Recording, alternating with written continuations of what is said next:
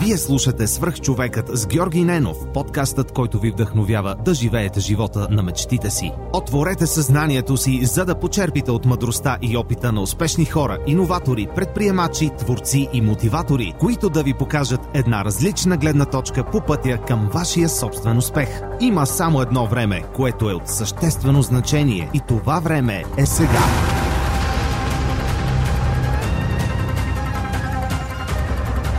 Здравейте, приятели! Живейки в тези предизвикателни времена, исках да споделя с вас един от начините да разпускам и да събирам вдъхновящи истории. Това е през приложението на Storytel, което ми дава възможност да достигна до много автори на аудиокниги, включително и български, и да почерпя от техните идеи, техните истории или техните знания. На Storytel BG на клона черта Superhuman може да се регистрирате за напълно безплатен 30-дневен трайл и ако услугата не ви допадне, винаги може да се отпишете от нея – ако ви допадне, ще се радвам да споделите кои са любимите ви аудиокниги, защото може би още не съм достигнал до тях. А сега ви пожелавам приятно слушане. Здравейте, вие слушате свърх човека с Георги Ненов. Днес имам удоволствие да ви представя Евгений Борисов, съосновател на Pontica Solutions. Евгений, здравей и много ти благодаря, че приема моята покана да участваш в свърх човек. Здравей, Георги, много ми е приятно за мен. Наистина е голямо удоволствие в крайна сметка да се запознавам, въпреки така от дистанция. Но а, да, чувствам се много щастлив, че в крайна сметка можем да си поговорим.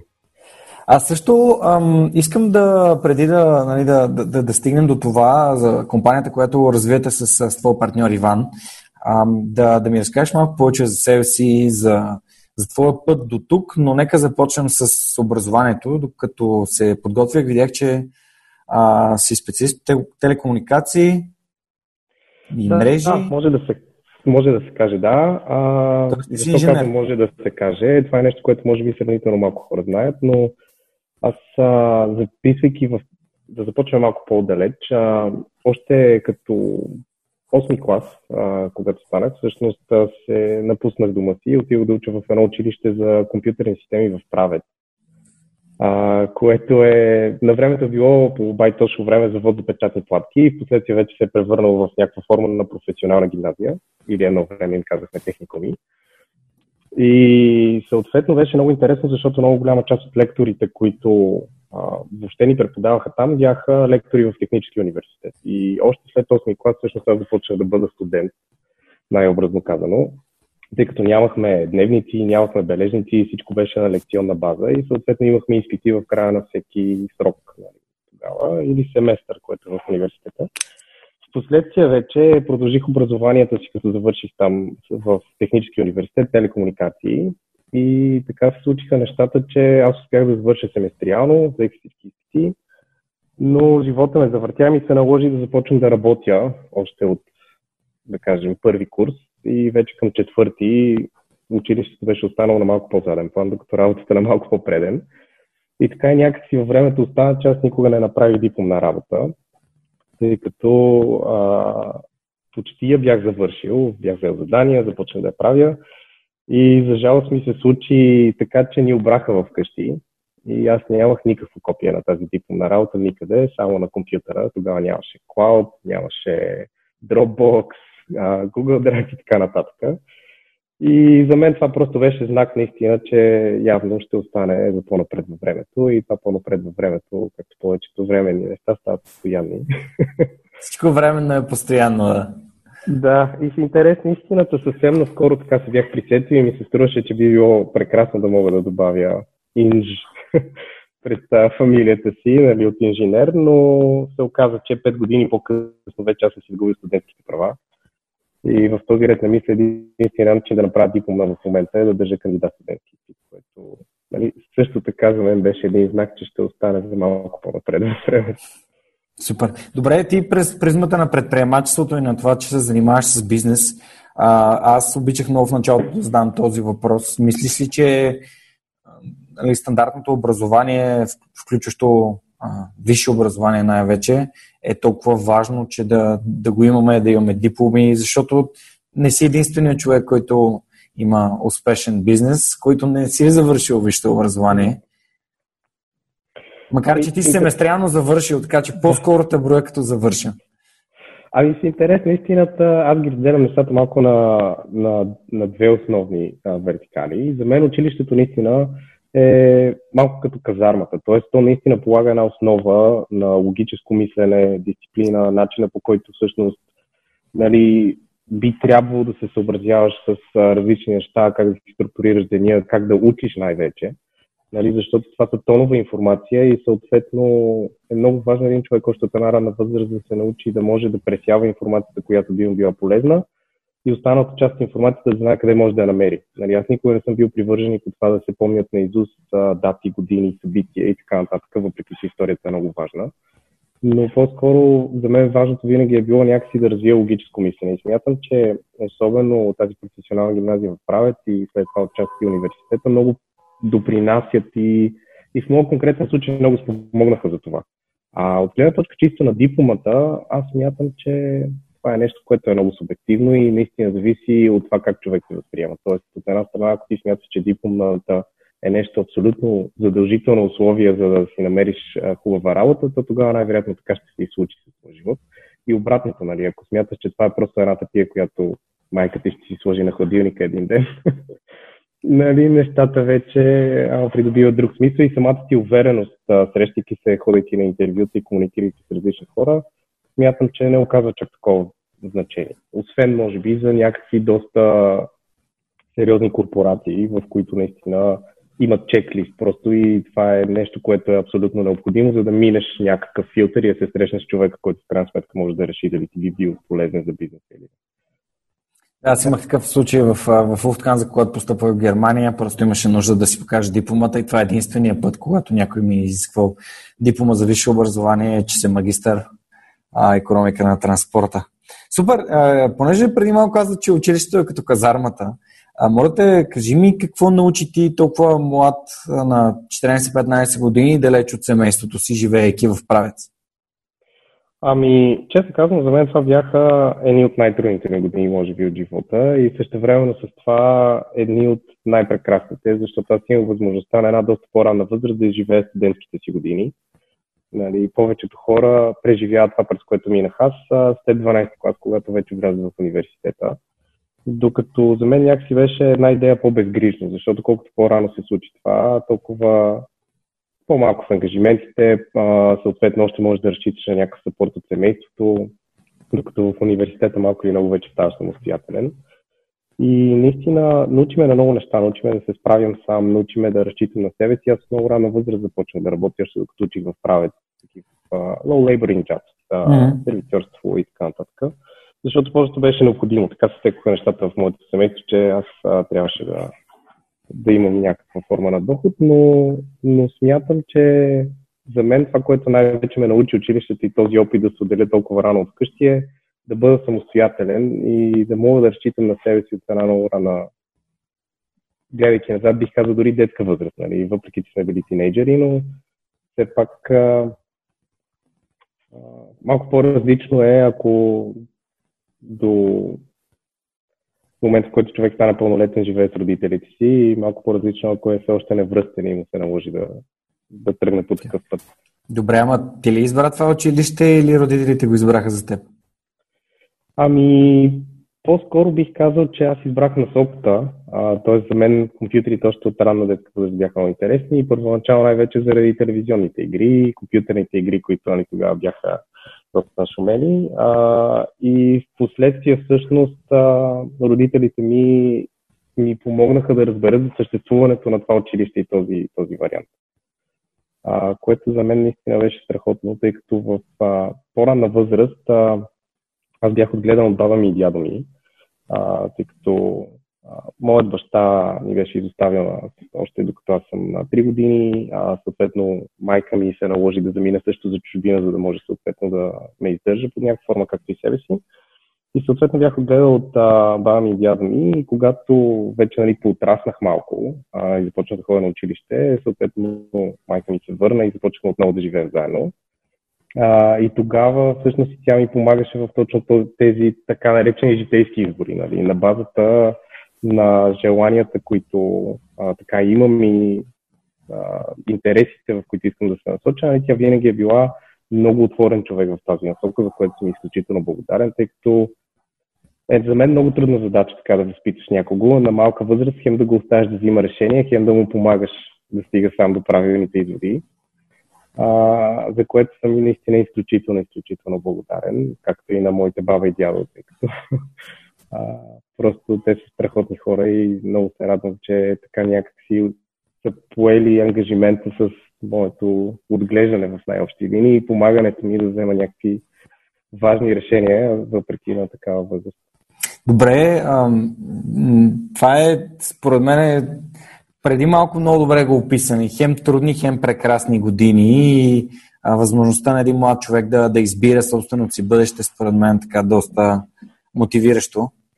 А, бидейки от другата страна, защото аз просто не съм знаел какво точно искам да правя, за разлика от теб, макар че и аз исках да се да занимавам с, с компютри, с технологии и такива неща, но не съм си давал сметка, че всъщност хората са нещо, което с най-много искам да занимавам. А, ти сподели, че си ходил на работа още от а, детски години. Нали, моята първа работа беше на 16 а, и си занимавал с такива а, съвсем обикновени а, такива работи като сервитьорство. Имаш ли някакви уроци от първите ти работни места, от първите ти работодатели? Нещо, което а, например, ти антимото в живота, защото аз, ако трябва да, си, да бъда честен, ще ти кажа, първото ми антимото в живота, свързано с работата, ми го даде моят първи шеф, който каза, Георги, никой не може да ти даде това, което аз мога да ти обещая. И аз тогава се зарекох това никога да не се случва в живота ми с хората, с които работя. Та, има ли при теб такива уроци?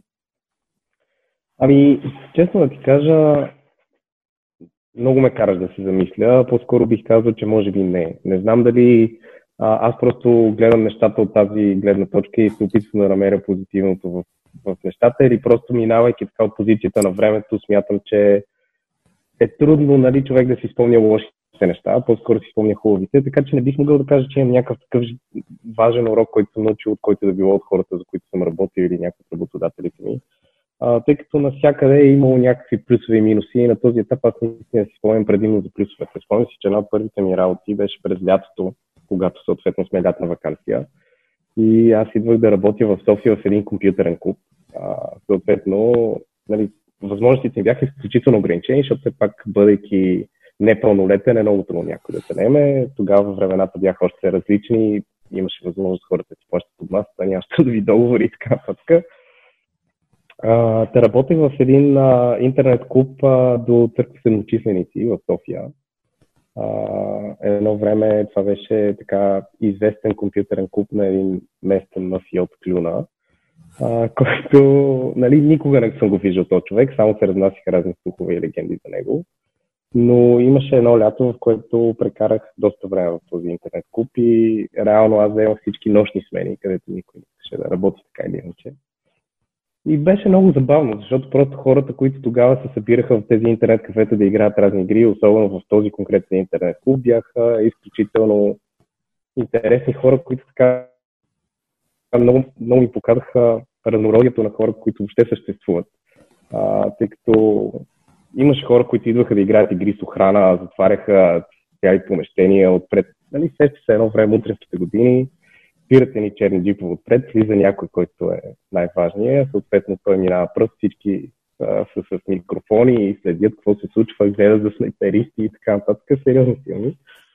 Но, но за мен беше много забавно това цялото нещо като преживяване, защото особено на тези детски години ли нали, създаваше много предтекст да, да си разказваме в квартала кой как ме мисля Така че определено беше много забавно. Аз, аз съм работил в Матрицата. А, така. Еми да. И ти ли? Така че, не, не съм, но а, предполагам, okay. че много добре ме разбираш какъв е типа работа и с колко различни видове хора срещаш, особено yeah. през а, нощта, когато хората имаше едно време така наречените нощни. Mm-hmm. И съответно плащаш си, нали, и цяла нощ играят някаква игра. Сутринта хората са толкова зомбирани, че просто е изключително забавно. Аз съм работил. Това е, всъщност се, се замислих, че това са ми първите нощни смени в живота и си спомням, че работех а, дневна, нощна, две, почи, две, два дни почиваш.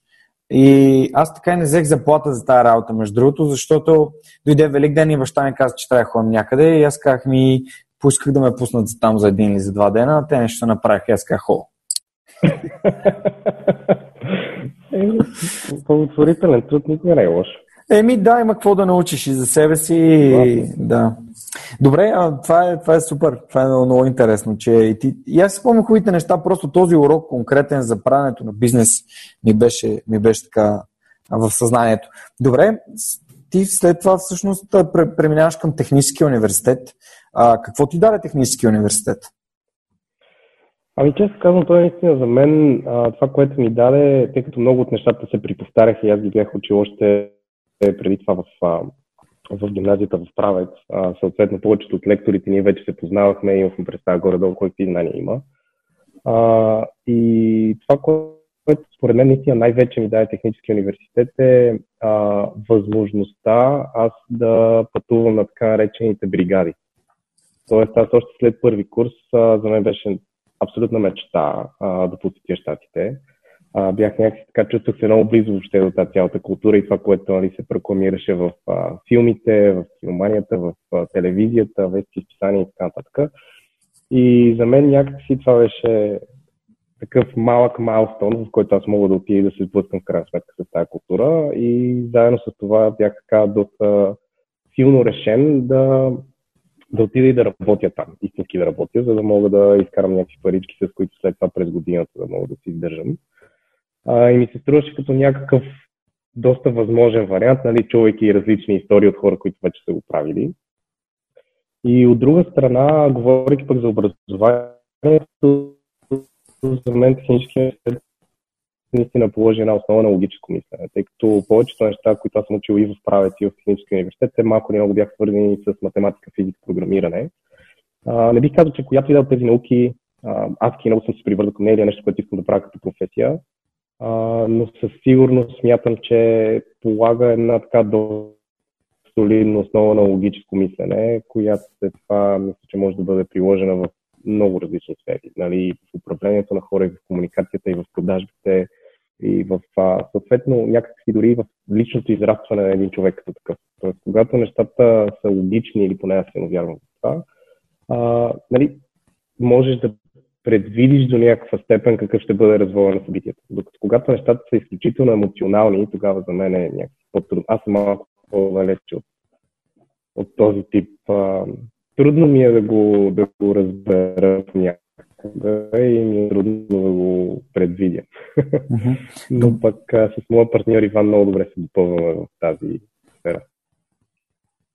Като той е учил психология и точно ага. от това, което не това, това ще ми е един от следващите въпроси, свързан с това как се създава добро, ефективно работещо партньорство. Ам, но първият ми въпрос е как се развие логическо мислене Евгений Струва мисля, че в наши дни е доста трудно а, да, да отсяваме информ... дори да, да отсяваме самата информация. Виж какъв е парадокса. А, залива ни ерата на информацията с всякакви източници почти веднага и също времено ни залива и интерпретацията и дезинформацията. Тоест, както можем да събираме знания много бързо, така и можем да събираме грешни знания много бързо. И знаеш, ваксините, всякакви такива конспирации, всякакви такива теории, които, които върлуват. А, включително как можем в 21 век да има хора, които вярват, че Земята е плоска? Да, това наистина е много забавна тема, за която чак не знам дали има смисъл да я отварям. Ама ти знаеш ли как, какво е доказателството, че Земята не е плоска? Еми, ако беше, котките щяха да е са бутнали... Че, е. че, че не е плоска. Ако беше, котките щяха са бутнали всичко от края.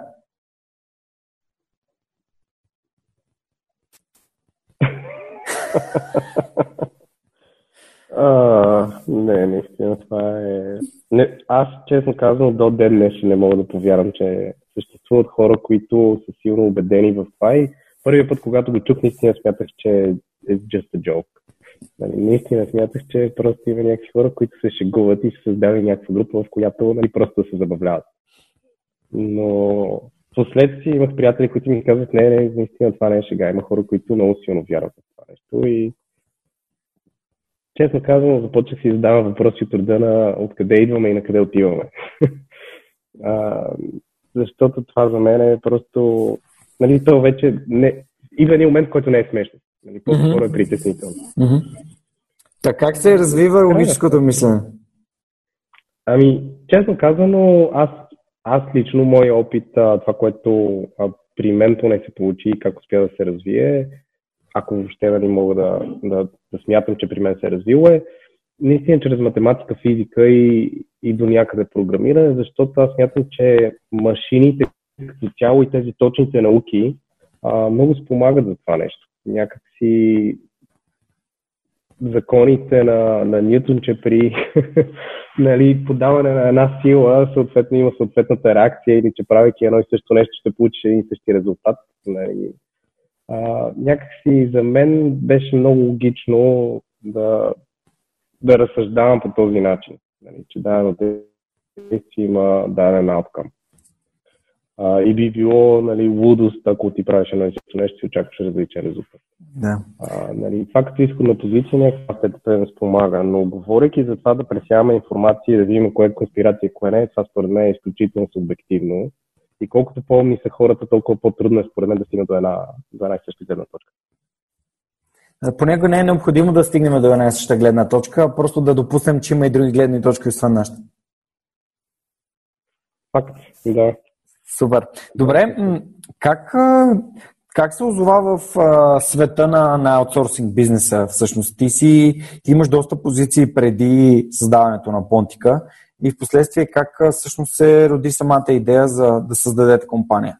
После ще питам и за Иван, защото ми стана интересно, като каза, че се занимава с психология. Това е нещо, което на мен е много интересно. Да. Ами, в интерес наистина, според мен, а, самата идея дойде някакси много естествено. А, наистина беше много естествено, защото от много дълги години аз и той, въпреки че а, ние се познаваме, а, пътищата ни бяха сравнително сходни, въпреки различното образование, въпреки различните компании преди да заработим заедно. А, малко и много бяхме в една сфера, а, тъй като аз прибирайки се от щатите, пътувах и четирите летни вакансии.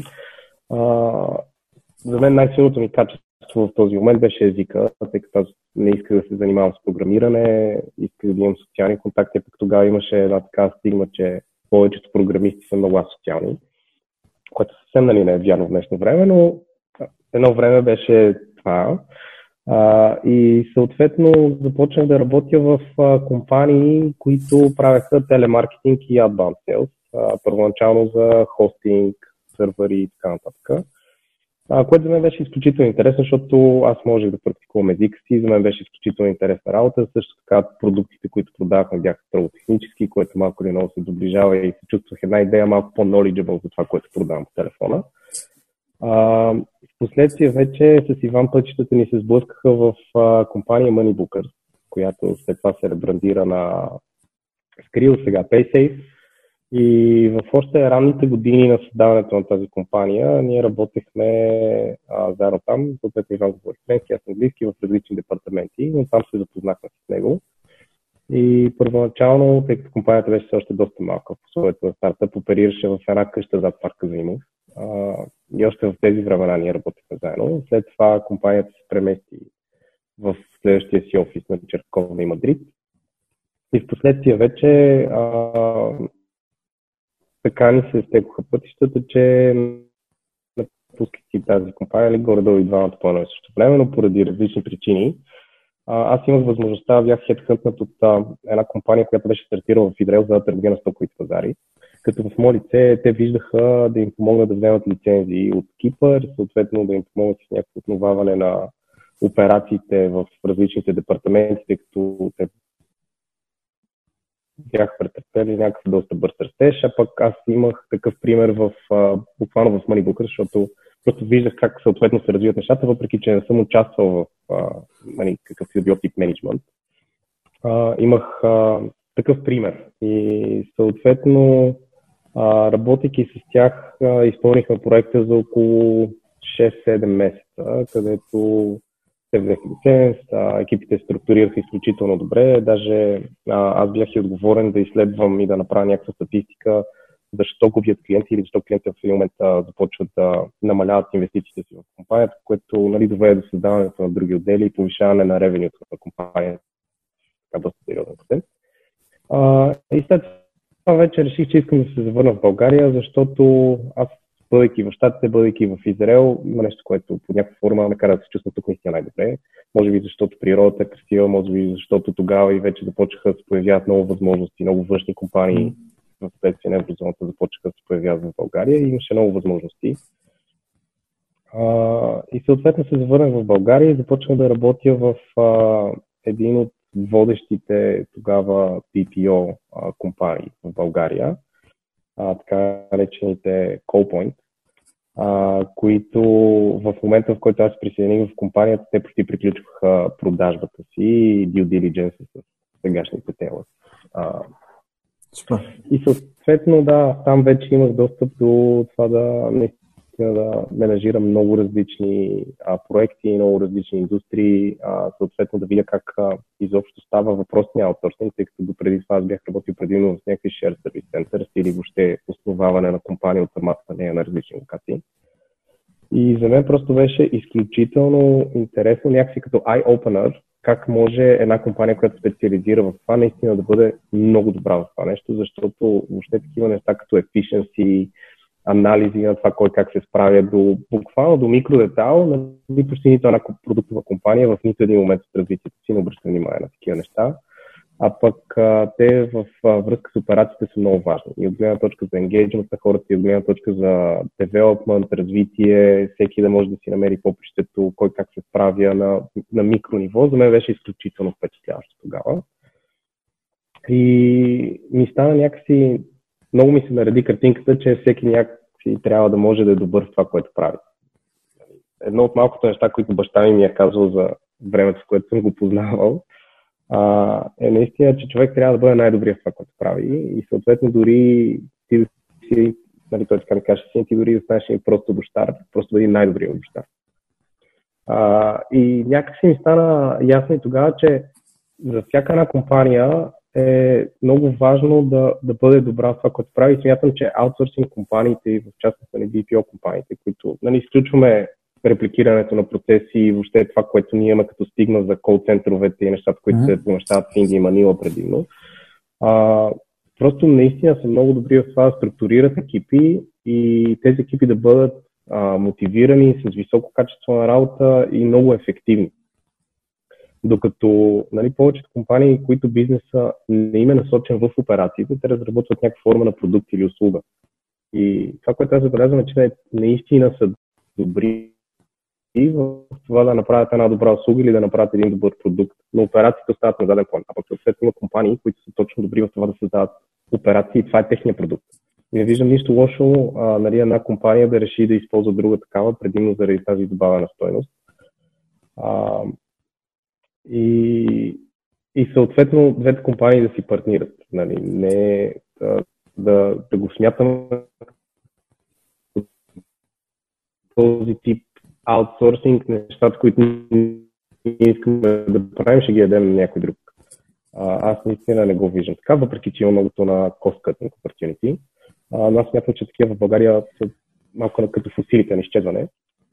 Но в този ред мисля, нали, след тази дълга история, смятам, че някакси дойде много естествено това, че с Иван сблъсквайки се отново в тела, тъй като и той започна да работи там, а, стигнахме до един момент от развитието си, в който си казахме, има много неща, които нали, видяхме, научихме, поработихме а, 8-9 години в различни сервис центрове, шер сервис центрове, кол центрове, BPO, доставчици и така нататък. И някакси решихме, че има достатъчно натрупано знание, за да, за да можем да вземем това, което сме научили и да се опитаме да го направим малко по-добре в някакъв аспекта. А именно да разглеждаме хората не като ресурс, ами като продукт на компанията, защото ние много силно вярваме, че една компания е толкова добра, колкото е добър екип.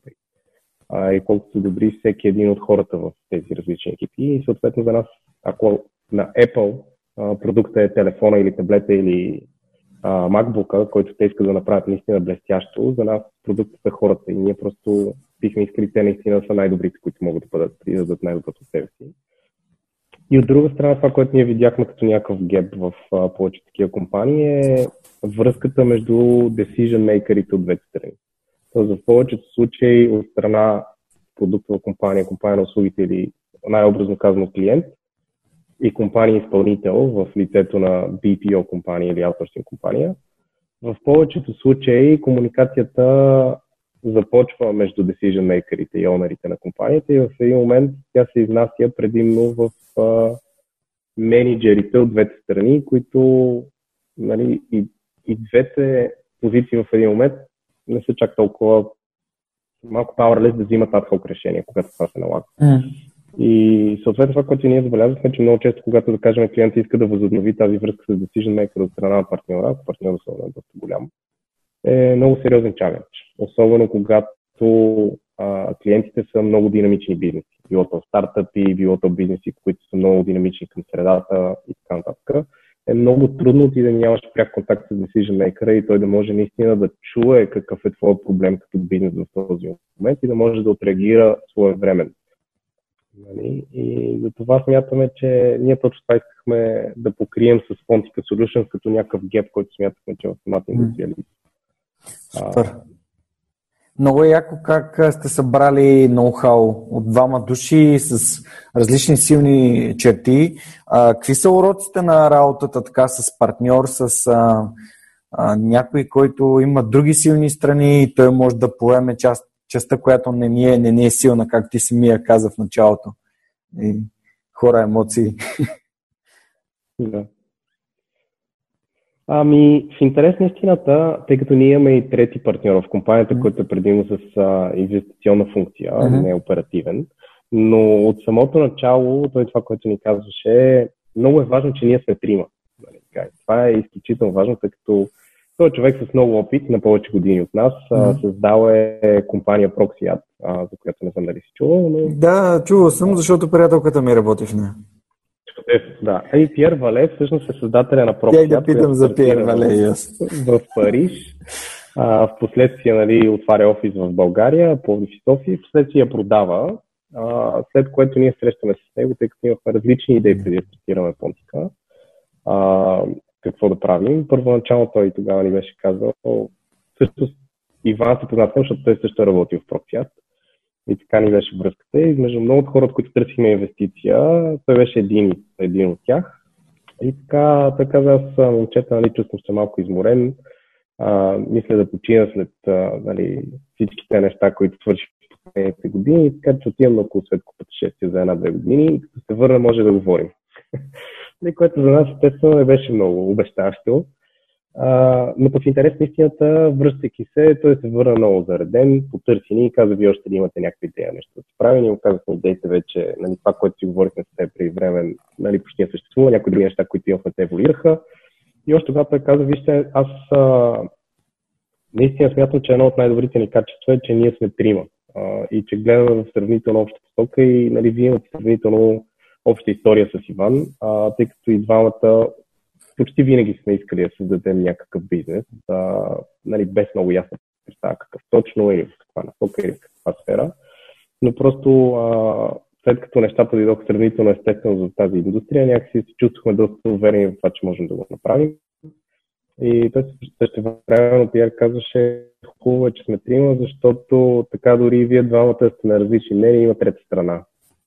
И това, което аз съм виждал в повечето компании, че когато двама партньори и не са на едно мнение за нещо, може да се стигне до нали, сериозни а, развои на събитията, нали, които да са подялба, раздялба, караница, които да имат ефект върху компанията, но пък слава Богу за последните 5 години ние сме имали разногласия в това направление и може би аз мисля, че това е защото просто ни обединява една обща цел. Ние искаме компанията да бъде много успешна и имаме някакси и тримата заедно с Пиер еднакви разбирания как това може да се случи.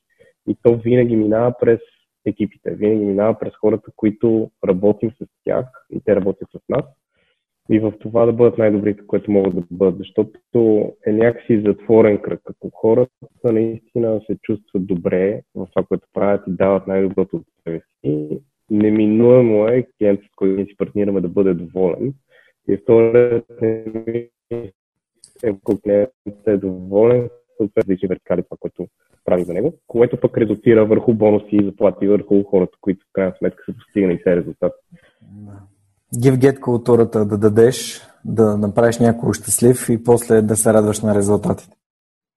Точно. И имайки една и съща идея за това нещо, то някакси процесите винаги са вървяли много плавно. А пък това, което аз смятам, че ние двамата с Иван сме добри, е наистина да не, да не се смятаме, че може и знаем, а по-скоро да търсим хора, с които да се обградим и да са по-можещи и знаещи от нас. А, и наистина да не ни е страх да си признаем, ако някой е по-добър или че ние не сме добри в нещо. И във втория ред мисли много добре се допълваме, защото ние много добре знаем силните и слабите страни един на друг, не ни е страх да си го признаем и съответно търсим или човека между нас двамата, или някой друг, който може да, да е по-добър от нас в това отношение и просто да делегираме тази част от бизнеса. Яко. Супер. Добре, а как се учи? И привържени сме двамата на изказването на Джак Ма. Кое? Ами това, което той казва, uh, if you interview someone that can take your position in five years, make sure you hire him. Нали? И ние сме много силни поддръжници на това. Тоест, ако ние срещнем с някой, който наистина има потенциала или дори към момента е по-добър от това, което ние сме, правим всичко възможно да го привлечем в компанията, защото смятаме, че той е много важен. Супер, много яко. Много яко. В, в държава, в която средата в държава, в която средата се опитва да обясни как всичко е конкуренция и някой взима хляба на другите, а, вие всъщност така овластявате хората да бъдат, а, както каза и преди малко, най-доброто, което, което да дадат най-доброто, на което са способни. Супер. Много е важно това за нас. Наистина смятам, че е много важно, защото само тогава човек може да разгърне потенциала си и съответно а, да се... Важното според нас човек да се чувства ползотворен в това, което прави. А за да се чувстваш ти ползотворен, трябва да си изпълни няколко неща. Едно от които кой те е научил така да, да разсъждаваш бизнеса? Това ми е много интересно. А, как, как се появиха? Защото знаеш, че мирогледа се формира от средата, от образованието, от толкова много неща и рядко се среща такъв тип подход. А, ние с Алекс от Uber си бяхме говорили за това колко той вярва в servant leadership, но някакси колкото и да, да ми звучи страхотно, че младите менеджери в България разсъждават така, не съм сигурен дали да реалността е такава. Пък ти всъщност нали, ми валидираш именно това, че има хора, които искат да правят другите по-добри.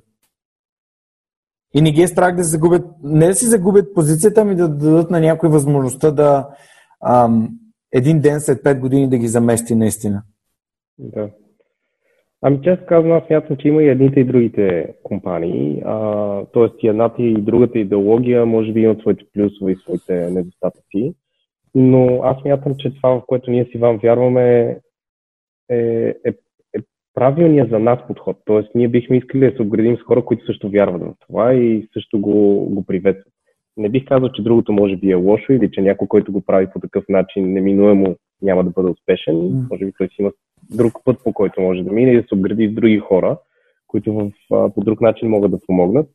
Но ние просто много силно вярваме в това и нашата идеология е, че ако съответно някой може да вземе моята позиция или това, което закърмваме като идеи за всички други менеджери в екипите на всякакви позиции, е, че ако някой може да вземе тяхната позиция, това означава, че те наистина са свършили работата блестящо и за тях просто ще има друга, а, на която те да, всеки да може да направи стъпката напред. А, и наистина за мен във всички дори appraisal форми и тези годишни срещи, с които ние срещаме с хората, за да си даваме обратна връзка, кой харесва, какво не му харесва, как се справя и къде според нали, нас и него е добре да, да се насочи. Е, наистина, за мен общото нещо, което определя успеха на един менеджер е дали той успя да подготви някой, който да, да стъпи неговите обувки, за да може той да продължи напред и да прави нещо по-отговорно. Супер. Добре, като сме заговорили за успеха, какво е успехът за теб, Евгений Борисов? Много интересен въпрос. А, според мен в различните периоди от живота на един човек успеха се а, описва с различни неща. И в интерес на истината, ако в много дълъг период от живота ми за мен успеха е било а, да постигнеш нещо в някаква посока, а, нали, най-вече бизнес, в един момент съзнавам, че човек може да бъде успешен и да бъде а, а, щастлив в много различни направления. Тоест за мен един човек успешен, успешен когато той е щастлив. А за да бъде един човек щастлив в различните етапи от живота си, различни неща са необходими. Ако в а, ранна възраст е важно ти да си, може би, по-самостоятелен, след това да си финансово обезпечен, за да можеш нали, да имаш избор. А в един момент а, стига до, до момента, в който е важно да, да се чувстваш щастлив, а ти се чувстваш щастлив, когато а, имаш чувство на удовлетворение. Тоест има нещо, което си успял да завършиш по един или друг начин. А, нали, в един момент това е бизнеса, в друг момент това е партньорството, в трети момент това е семейството. А, така че за мен един човек е успешен, когато наистина е щастлив. А какво го прави щастлив, това според мен са различни неща. А тебе какво те прави щастлив? Ами, в интерес на истината, а, в момента това, което а, ме, ме прави щастлив е, е развитието на, на понтика. На този етап от живота ми това е нещо, което наистина ме прави щастлив, защото е в отговор на много усилия, които аз и Иван сме положили, много безсъмни нощи, много неща, които а, сме опитали, пробвали сме, сгрешили сме, взели сме си някаква полка и в един момент имаме някакво чувство на удовлетворение, че а, съвкупността от нещата, които сме направили, са били, може би, една идея по-правилни, отколкото грешни.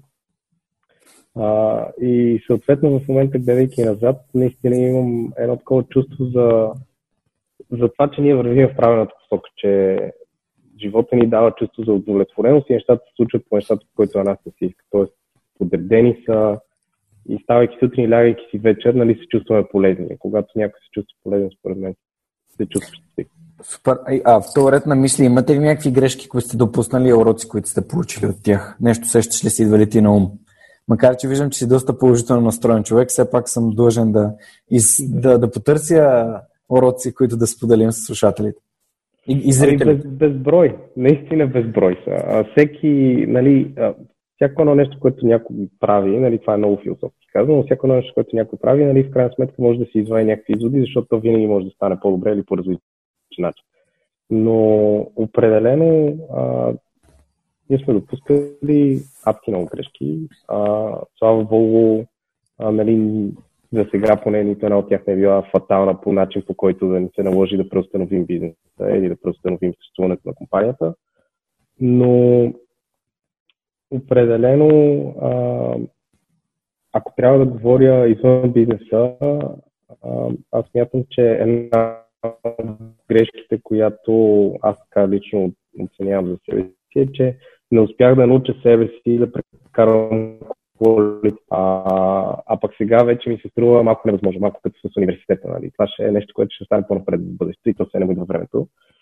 А, но в а, бизнес гледна точка и въобще за понтика, аз мятам, че а, може би някои от грешките, които ние правихме, са предимно свързани с това, че някакси не успявахме да предвидим много правилно растежа на компанията в различните изстъпки и много често ни се налагаше да наваксваме.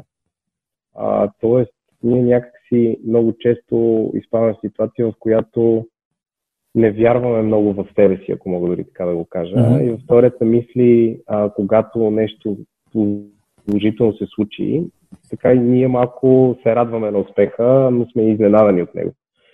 А, нали, въпреки, че това след в повечето случаи на много усилия, защото аз силно вярвам в това, че късмет не съществува, късмет се създава. Тоест ти колкото повече усилия полагаш, толкова по-отворен си да виждаш различни видове възможности и съответно, виждайки многото възможности, нали, много хора ти дефинират като някаква форма на късмет. Нали, но ти няма как да видиш различните възможности, ако не ги търсиш. А, дори и те да ти минават покрай главата, просто не, не, не ти правят впечатление и затова всъщност свидетелстват нали, много неща и книжки, които аз съм чел на различни автори и тренинги, които съм посещавал. Но има практически упражнения, в които дори ако седим в една стая накараш някой да търси червеното в, всяка, в стаята и всички мебели и неща, които са в червено, в един момент го караш да излезе от стаята и го питаш, сега ми кажи всичко, което беше зелено. И истината е, че той просто не може да се сети за повече от две-три неща а, което е ясно доказателство, че ти това, което търсиш е по-лесно да го намериш, защото просто мозъкът ти настава да го видиш. И обратното, нали? Ако ти търсиш проблеми ако червеното са проблемите, няма да видиш решенията, което е зеленото. Нали? Или поне не всички. Но, но да, да, в този ред на мисли много често преди, сега надявам се сме станали малко по-добри в това, но имахме проблеми с това да прогнозираме растежа на компанията и тъй като ние растяхме с около 200-300% на година, което самото начало беше изключително лесно да се, да се направи, тъй като нали, стартирайки 3 човека, нали, 300% са още 9 човека. И в най-общи линии, докато компанията беше в един размер от около стотина души, някакси не обръщахме внимание на това, че не го планираме толкова добре или не го очакваме, защото аз и Иван можехме все още да менажираме всички. А, но когато вече компанията започва да минава един трешхолд от 130-150 души нагоре, тогава вече наистина осъзнаха, че малко сме закъснели с това да, да подготвим компанията за, за следващата стъпка. И това смятам, че Успехът ви хваща неподготвени. Ни, ни научи на, на урока много често да седим и да гледаме напред. Да. Хм. Колко напред? Мисля, в какъв да, хоризонт? Да. Много често растежа ни хваща неподготвен. Ами, често казвам, за компания от нашия размер, нали е много трудно да правим някакви планови mm. прогнози за повече от две години напред, тъй като те по-скоро се превръщат в визия, което е съвсем друг обект на разговор. Но определено това, което ние за момента се опитваме да планираме е по-скоро на 3 месечи. А, защото в компания от нашия размер нещата са изключително динамични и за момента поне ние сме отбелязали растеж от по-малко от 50% на година, което нали, когато компанията вече започва да добива размери от 150-200 човека, нали, за нас вече е сериозен растеж, чисто към офис space, менеджмент и, и нали, стратегия, така че за момента се опитваме така да го ограничим. Преди да минем към книгите, защото най-вероятно знаеш, че това е любима тема в подкаста, а, искам да отбелязвам съм, че още от началото на разговора ни започна да говориш за увереността. Сега е на, не, сега е на Меси отново. А, важна ли е увереността? Колко е важна всъщност? И как се, как се добива и как се развива увереност?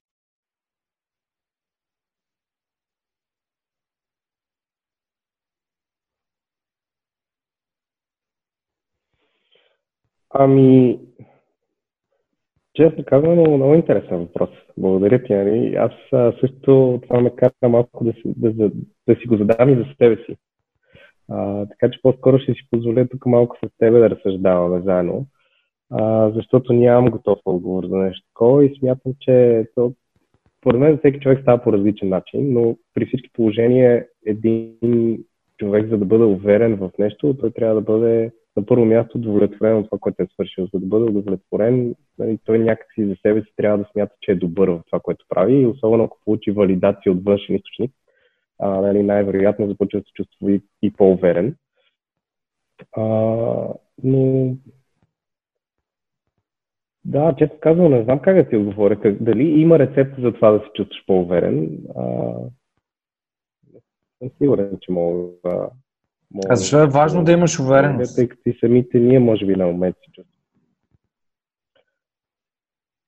Ами за някои аз смятам, че е важно, а за други не съм сигурен в интерес на истината, защото в един момент увереността започва да преминава в нещо като надменност, което аз определено не харесвам като качество в хората, но, а, но пък силно вярвам, че хората трябва да са уверени, че хубави неща предстоят. А, и някакси когато ти си уверен в това нещо и някакси много силно го вярваш, а, то по един или друг начин в някаква форма и до някаква степен се случва, просто защото ти го търсиш, нали, връщаме се на това, което казах преди малко.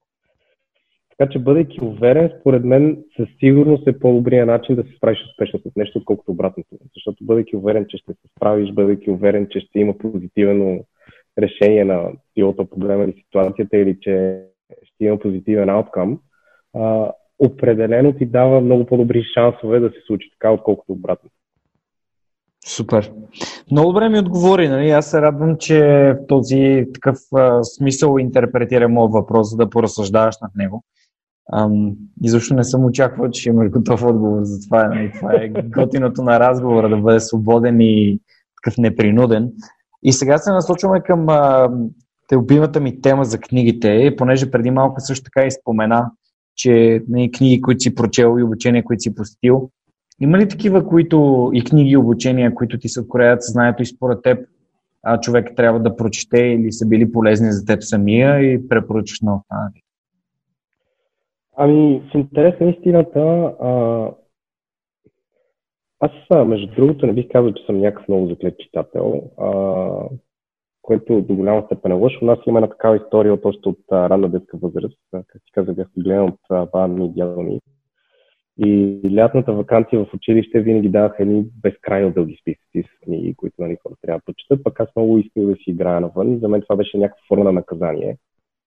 А, и още тогава, понеже разбирам ги, нали, че на тях е било доста трудно, пък те също се смятали за правилно, че трябва да се четат книги. И бяха наложили, че трябва да четат пари колко си страници на ден. И много така силно ми се е запечатал в съзнанието книгата Комника без глава, която на тази възраст, на която аз се чето, за мен определено не намирах смисъл в нея. И за мен беше просто наистина някаква форма на наказание. И така малко се отрекох от четенето, но пък а, от много-много години насам, бих казал, може би от 15 години насам, преоткрих аудиокнигите. Mm-hmm. И за мен това е наистина а, някакъв начин да се компенсира едното с другото. А, въпреки, че нали, никога не можеш да замениш миризмата на една книга и това започвам да го оценявам тук последните 5-6 години. И въобще начина да седнеш и да прочетеш нещо, отколкото да го чуеш и някой да ти го разкаже. Но голяма част от живота си съм посветил на това да слушам книги и има безкрайно много автори, тъй като аз имах и продължавам да имам такива периоди, в които това е нещото, което веднага тръгва, слагайки си слушалките в ушите или влизайки в колата си. Тоест, а, много често нали, си пускам книги дори в колата и в слушалките и имам много книги, които съм изслушал и те определено това, което обаче аз осъзнах, че когато слушаш аудиокниги е много трудно те да бъдат а, литературни или художествени произведения. А, защото въобще начина по който някой ти ги чете не е начина по който ти можеш да си ги прочетеш и да си ги представиш, тъй като там вече интонациите и всичко от съществена важност. А, и си давам сметка, че много от книгите, които аз съм изслушал, са всъщност свързани с някаква форма на self-development.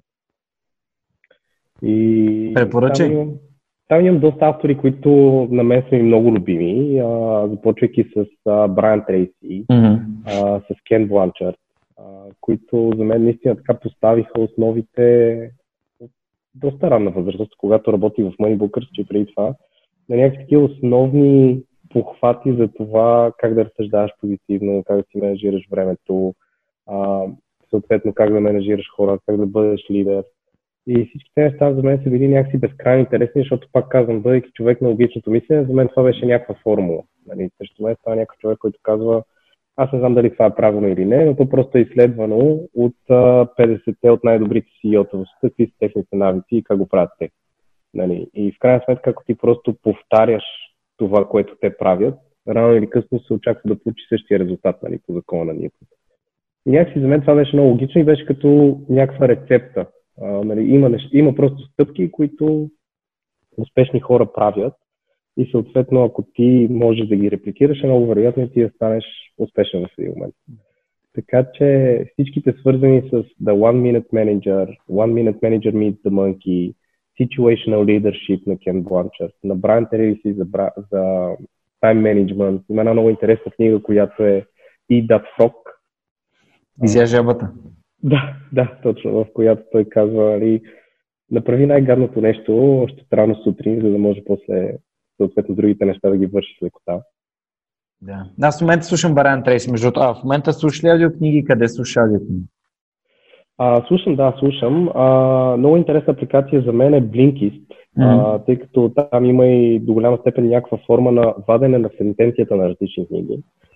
А, а, така че определено, когато ми се иска някакси да разбера една книга за какво става въпрос, преди да реша дали да я слушам цялата или пък да се не да прочита, за мен е някакси много удобно приложение. Иначе а, ползвам Audible.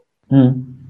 Супер, аз също ползвах Audible дълго време и имам доста книги там, но а, понеже Storytel нали, започнаха да развиват услугата за аудиокнигите в България и аз исках да, да я тествам и в последствие станах супер очарован от факта, че мога да изслушам колкото си искам книги, не е необходимо да ги купувам, за да, за да ги слушам. И в момента затова нали, слушам единствено Storytel и ми е много удобно, защото има и книги на български, между другото, прочетени от професионални актьори и е така доста приятно да, а, нали, да разнообразяваш Много интересно. За първи път я чувам тази апликация. Али, ами, как ако отидеш на Storytel BG, на черта Superhuman, Storytel, да. като Storytelling, Storytel BG на клона черта Superhuman и там може да се регистрираш за 30-дневен трайл, който ще е пълно безплатен и след което ако решиш да използваш услугата е 9,99 лева на месец, като може да се подпишеш по всяко време. Може да слушаш всички книги, които има там. А, има доста голям избор. Даже вчера, като а, търсих Брайан Трейси аз слушах, в момента слушам No Excuses, но си свалих и другите му книги. А, така че определено можем да разменяме заглавия от Storytel, които аз а, месечно поне 4-5 книжки изслушвам. Супер. На мен ми е много любим Брайан Трейси. Аз съм ходил два пъти или три пъти на негови семинари на живо и наистина това слушам в момента, No Excuses на Брайан Трейси, имам изя жабата вкъщи. Да, наистина, много ми харесва на мен неговите книги. Дай ми обратна връзка, като тестваш Storytel приложението, дали ти е харесало и дали, дали би го препоръчал, ще ми е много полезно. Задължително, още днес би го тествал, аз даже сега точно го отворих в браузъра, за да не го забравя. Да, и най-якото е, че можеш през браузъра да си избираш някакви книги, да си ги слагаш букмаркс и после съответно те директно ти излезат на телефона сваляш си офлайн и тръгваш да пътуваш. А, ако, нали, ако а, така нареченият транспортен университет, както Иво Кунев го нарича, ще кажа една книга, с която да започнеш. А, а може да, да влезеш в Storytel да я потърсиш после. Казва се а, Забравените а, уроци на България, 7 урока, а, Забравените истории на България, 7 урока по лидерство.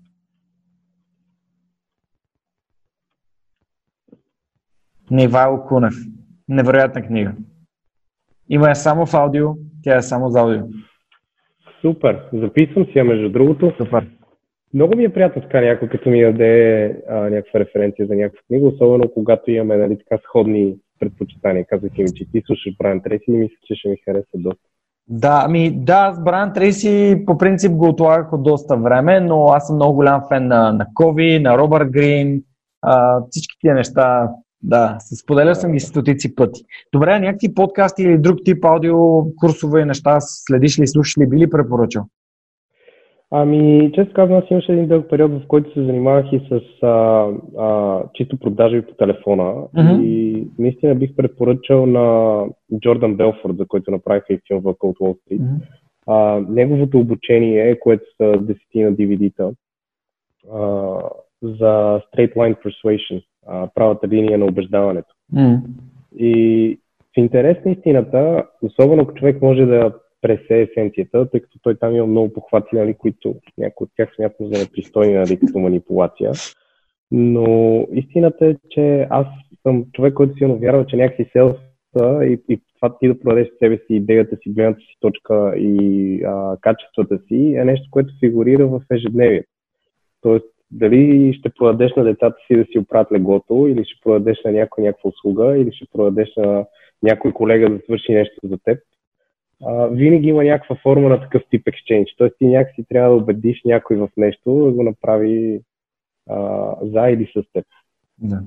Съгласен съм. Много интересни похвати. А, бих ти препоръчал, ако не си слушал влиянието на Челдини, Инфлуенс? Да, слушай. Да, изключителна книга, която ни учи как, как обикновено такъв тип похвати работят, за да можем ние да ги, а, да ги контролираме и да се предпазим. Разбира се, тъй като аз съм, съм задълбал доста в психологията, вярвам, не, поне моята дефиниция на думата манипулация а, включва, че може да е положителна манипулация, т.е. Да, а, да провокираме някой да поиска нещо, дали да развие себе си или да, да, да направи някаква стъпка, да се погрижи за себе си, здравето си и така нататък. Така че, да, важно е да има някакви морал и етика, които да, да спазваме, но за всеки те са различни и трябва да именно с това да внимаваме. Добре, супер, това беше много полезно и интересно. Ще разцъкам това обучение на Джордан Белфорд, ако го намеря някъде.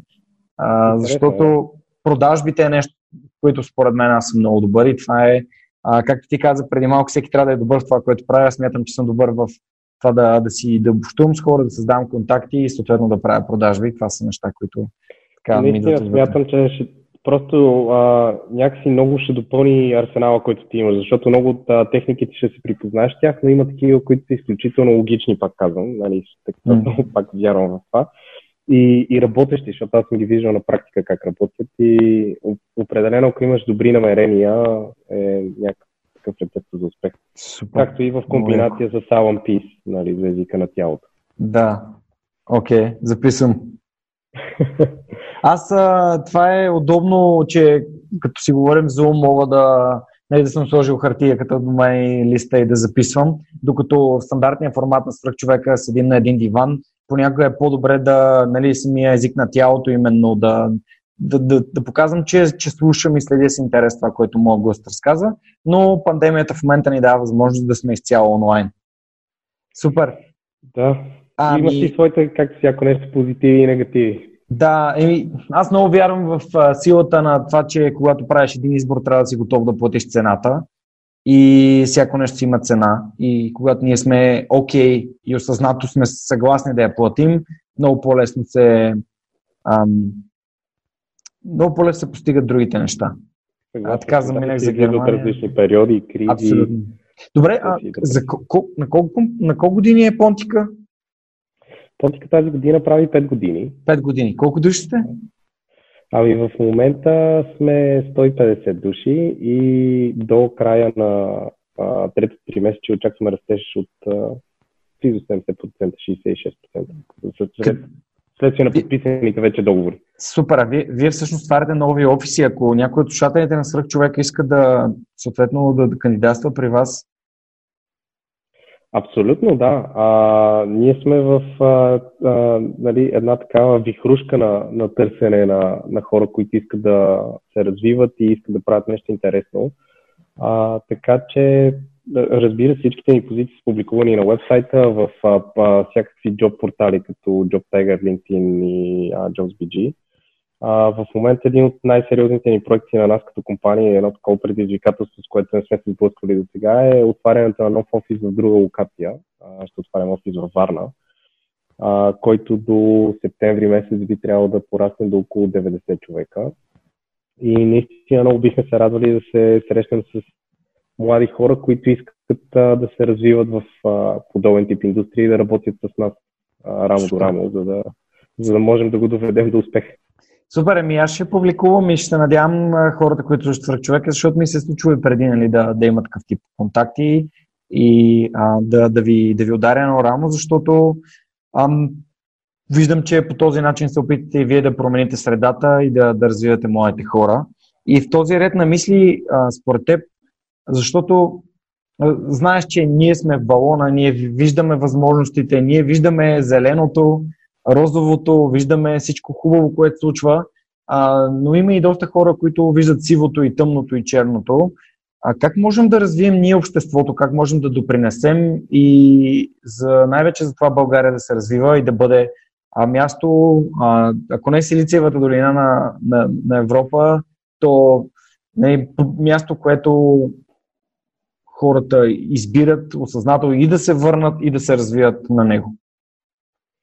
Ами аз мятам, често казвам, че за момента ние доста добре справяме. Аз, нали, гледайки така скромната скорошна история нали, от 91-97 кризата и депресията, която преживяхме в България и къде са сега нещата нали, 20 на години по-късно, което е нищо.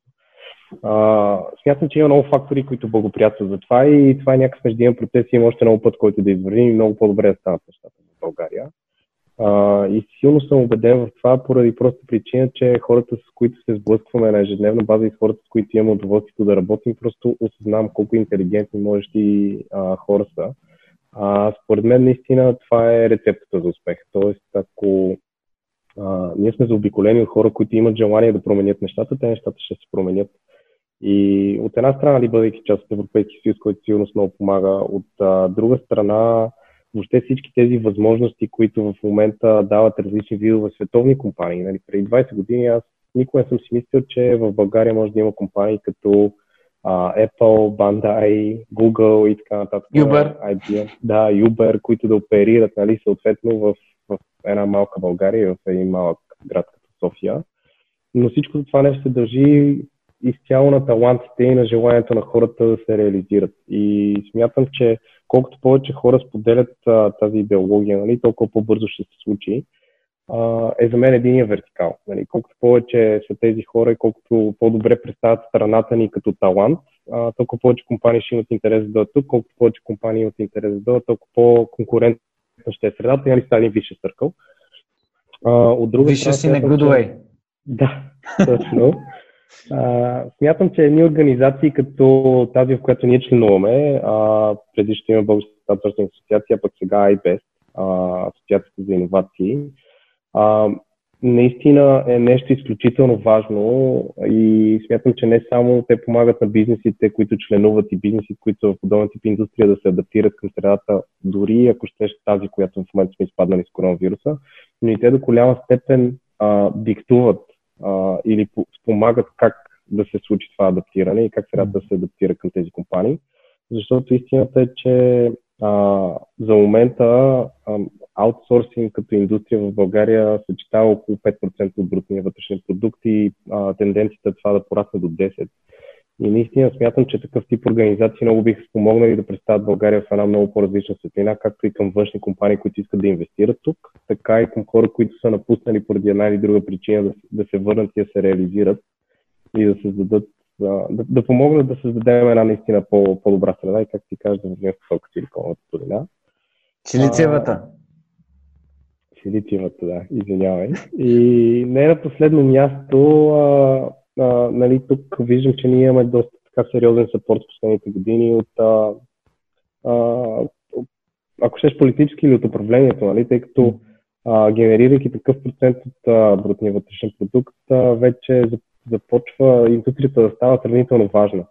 И в този ред на мисли започва да се обръща малко повече внимание на образованието, което така беше доста поизоставено, различните видове а, неща въобще, които да се изучават в университетите, училищата, като следствие на това, което, от което бизнес има нужда. Дали ще бъде математика, програмиране, езици а, или нещо подобно. Но това, което виждам и аз е, че има подадена ръка и според мен а, а, им, има много компании, много асоциации, които така доста, доста силно я и помагат нещата да се случват. Дори вчера Иван, моят партньор, беше в Софийския университет, тъй като има нова специалност за, въобще за аутсорсинг, в която ние четуваме и сме лектори, която така пожена доста, доста голям успех. Той за втори път вече отива, както и различни менеджери от нашата компания ходят да водят лекции там. И имат доста, доста голяма приемственост. Това, което обаче ние забелязваме и някакси за момента много от различните компании, с които ние си партнираме и работим заедно, се опитваме да променим тази стигма за аутсорсинга е равно на кол-център или е равно на допотопна, mm. ниско платена, ниско качествена работа, което специално за България аз наистина смятам, че тези години отдавна отминаха. И дори да има все още някакви следи, те са сравнително малко. В момента компаниите, които искат да основат тук седалище, шер център или да партнират с някого, са наистина компании, които търсят качествени, качествен талант. Хора, които наистина могат да допринесат за развитието на бизнеса, отколкото просто да свършат работа, която някой да свърши. И вървейки в а, в тази посока. Много от нещата, които в момента се случват на световен мащаб и те са нали, наистина такива елементарни, те много скоро ще започнат да се извършат машини и изкуствен интелект.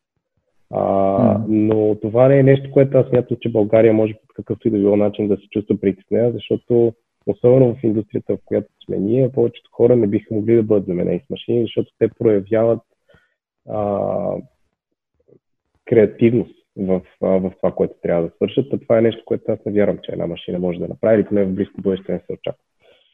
Супер. А, и за това, за това вярвам, че са три, три вертикалите и а, едно до две от тях ние много можем да допринесем, както аз и ти, така и а, хората, които потенциално биха ни слушали. Благодаря ти, аз подкрепям твоето мнение и се радвам, че така погледна малко напред в бъдещето. Последни два въпроса имам. За какво мечтаеш? Ами, какво мечтая? Честно казано, наистина за момента това, за което а, а, мечтая е, а, ако трябва да е лично в, в личен план, за теб. Е, да, за, в личен план дори малко егоистично, ако ще да е, но това, което най-много мечтая за него е да, да намеря време да се науча да прекарвам quality time с хората, които са от, от значение за мен. Тъй като това наистина от много години е останало заедно. Това ни така и не успя. Сега е точният момент, човече. Сега е точният момент. Така е, да, но пък в този момент ние за разлика от нали, това, което се очаква, претърпяваме някакъв неимоверен растеж. Така че нали, за нас пак е труден момент. А, нали, много се радваме, естествено. За пореден път малко неочаквано, но а, този път, слава Богу, мисля, че успяхме да го планираме така сравнително гъвкаво и смятам, че в личен план това е една, една относителна и другата ми мечта е просто наистина да, а, да се окажем прави и да, и да се заобиколим с хора, които а, няма да подведем. И, и ще се, гледайки те назад, ще се радват, че са взели и направили този избор да бъдат част от нашия екип. Супер. Яко. Добре, последният въпрос към за епизода винаги е един и същ. То е, ако можеш да се върнеш назад към себе си, колко назад би се върнал и каква информация би си дал? Ами, аз тук с, да, с риска да има малко а, повторяемост, но, но наистина на този етап мисля, че това бих направил. Бих се върнал назад в времето преди да стартираме понтика и бих си казал сега е времето да обърнеш внимание на, на това как можеш да, да уважаваш себе си, как да заделяш време за себе си, дори в а, трудни и бизи времена. А, за да може да не, да не разочароваш хората около себе си, които наистина държат. Тоест да имаш време за себе си, но всъщност да го споделиш с хората, които обичаш. Ами, по-скоро да уважаваш себе си, да, и да, защото аз винаги съм пренабрегвал някакси себе си, а част от това, както казах, един човек да бъде щастлив, е да има с кого да го сподели и съответно да може да обръща внимание на, на близките си хора. А когато те някакси винаги остават на заден план, защото бизнесът е по-важен, работата е по-важна, а хората, на които трябва да помогнеш, хората, които трябва да развиеш въпросите, на които отговориш, и някакси все не идва време mm. до тези хора, които също те обичат и стоят до теб и са те подкрепили, нали, така малко безгласно.